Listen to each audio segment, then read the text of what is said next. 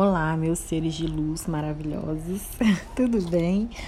Bom, gente, hoje é dia doze de junho, dia dos namorados, e como prometido eu vim aqui gravar um podcast para falar a respeito do dia dos namorados, né?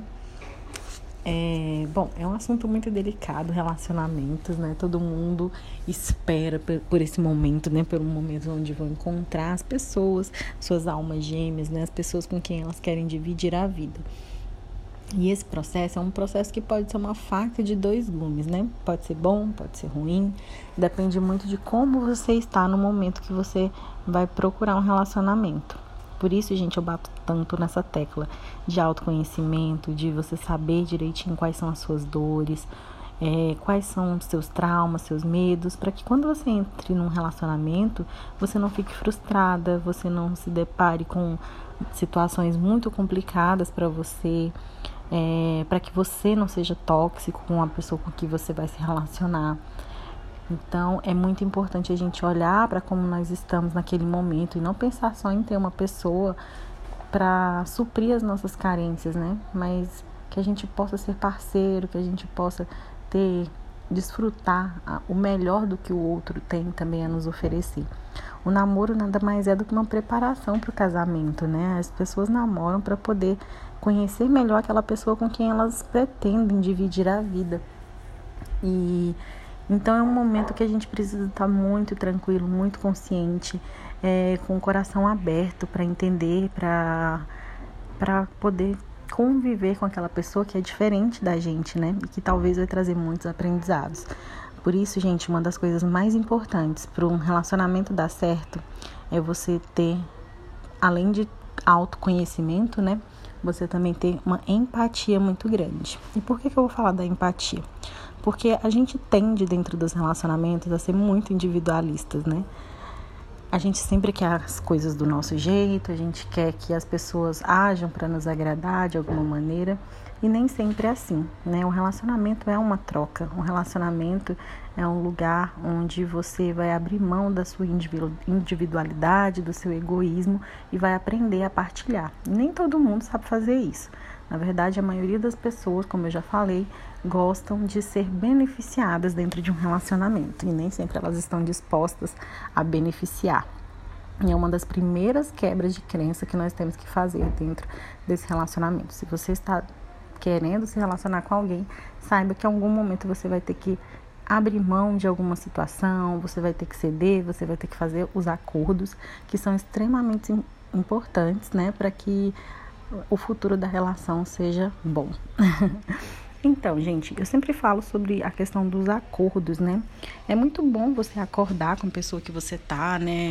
É, algumas situações que podem ser conflituosas para vocês, né? Não é errado falar sobre as situações. Na verdade, é muito importante que o casal converse bastante, né? Saibam as preferências de cada um, para que, se no futuro houver um casamento, né, aquelas situações não fiquem mal resolvidas lá na frente. Então, o momento de acordar as coisas, o momento de conversar, de saber o que um gosta e o que o outro não gosta, é no relacionamento, no namoro, né? Então, você vai falar para a pessoa, você vai demonstrar cada vez mais quais são as suas vontades, o que você pretende da sua vida. Jogue limpo, tá?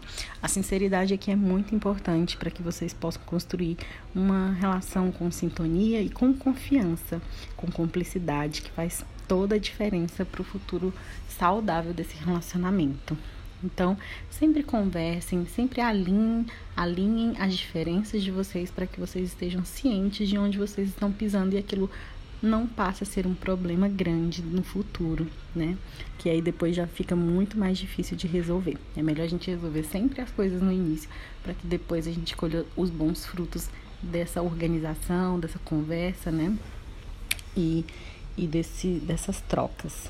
Então, você sempre precisa saber que quando você vai se relacionar com uma pessoa, vocês vão dividir momentos bons, vão ajudar um ao outro nesse processo evolutivo, né, que é o namoro, né? A gente evolui cada dia mais um com o outro, porque o relacionamento, gente, nem sempre é gostoso o tempo inteiro.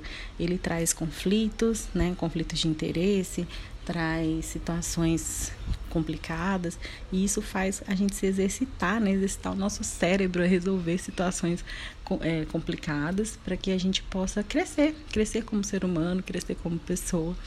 E essa é uma das funções lindas que o relacionamento tem na vida do ser humano. E queria falar com você que é solteira hoje, que está aí esperando, talvez, é, encontrar uma pessoa, né, para ter um relacionamento. Você sempre tem que lembrar que você não precisa de ninguém para se sentir completa ou feliz. Inclusive, essa dica não vai só para solteiras não, viu? Vai para as pessoas que já estão no relacionamento também. Se você tá aí no relacionamento achando que o outro te completa, o outro te faz feliz, é melhor você tirar essa ideia da sua cabeça para você não sofrer, né? Porque a gente não é dona de ninguém, ninguém é nosso pai, você não tem que se relacionar com seu pai ou com sua mãe. É, então você precisa estar completa sozinha, você precisa estar feliz sozinha. O outro, ele tem que vir para somar e não para poder completar você, para poder fazer você sair de um estado que você está e ir para outro estado de, de sentimento por você mesmo, tá certo? Então se ame sempre, é, tenha um, uma estima por você mesma e que o outro possa trazer alegria para sua vida, mas não que seja o motivo da sua felicidade, tá bom? E essas frases, elas ficam bem bonitas nas músicas, mas na realidade não precisa e não tem que ser assim, tá bom? É, quero falar aqui também com vocês sobre a gente aprender a entender que o nosso parceiro, gente, ele foi criado e educado diferente da sua forma de ter sido educada, né? Porque foram outras pessoas que cuidaram deles, né? Não foi o seu pai, a sua mãe que cuidou do seu marido, do seu namorado. Então, você tem que entender que em alguns momentos muitos conflitos vão vir. E quando esses conflitos chegarem, né? Você tem que estar pronta para entender o lado da pessoa, né? Você não tem que dar, é, se dar... É, como uma vítima de uma pessoa ruim. Na verdade, não é nada disso, né? É, quando a gente está chateado, a gente acaba trazendo à tona muitas, muitas coisas ruins, né, da nossa personalidade. Tanto a mulher quanto o homem, não só o homem, viu, gente? Tem muitas mulheres que realmente trazem muita situação difícil e dolorosa para as pessoas e que magoam e machucam muito mais do que alguns homens. Então, a gente não tem que ter essa imagem que só o homem vai ferir ou vai machucar. As mulheres também, dependendo das feridas que elas têm na vida, elas também podem ser tão agressivas quanto. Então, é muito importante você lembrar que a pessoa com que você está se relacionando, ela tem uma ferida. Provavelmente ela foi ferida, ela foi magoada, ela tem os traumas dela. Então, aquela coisa que eu falei lá, em, lá no início do áudio, né, do podcast... É, a gente praticar empatia antes de qualquer briga, antes de qualquer conflito, a gente lembrar, calma, né? O que pode ter despertado esse gatilho, o que pode ter despertado essa briga, por que essa pessoa está agindo dessa maneira, né? As primeiras situações a gente tem que ser sempre uma análise, né, para a gente entender o que que está acontecendo.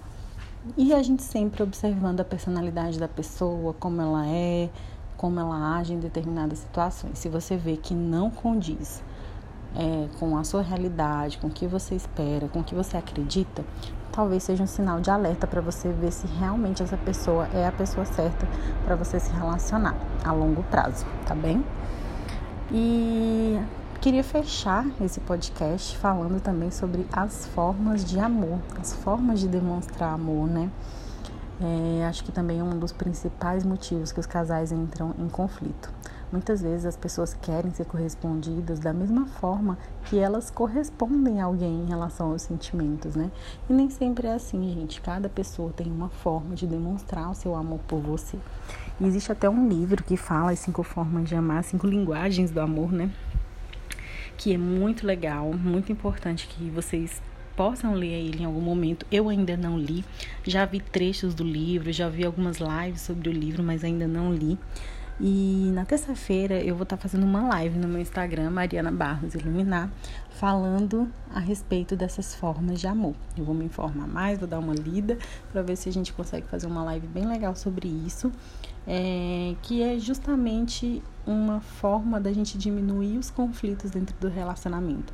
Se você começar a respeitar a forma que o seu parceiro demonstra amor por você, você respeitar a individualidade dele, a forma dele lidar com as situações, você com certeza vai eliminar aí uma boa porcentagem de brigas e de desgaste no seu relacionamento, tá bom? E da mesma forma, o seu parceiro, né? Ele também tem que respeitar a sua forma de amar, a sua forma de demonstrar esse amor, e aí vocês...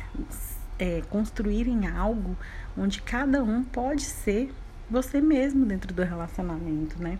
A gente não precisa mudar, gente, para poder caber dentro de um relacionamento. Se alguém está se relacionando com você e ela exige que você mude totalmente para ser como ela quer, né? Aquela pessoa provavelmente não se apaixonou por você.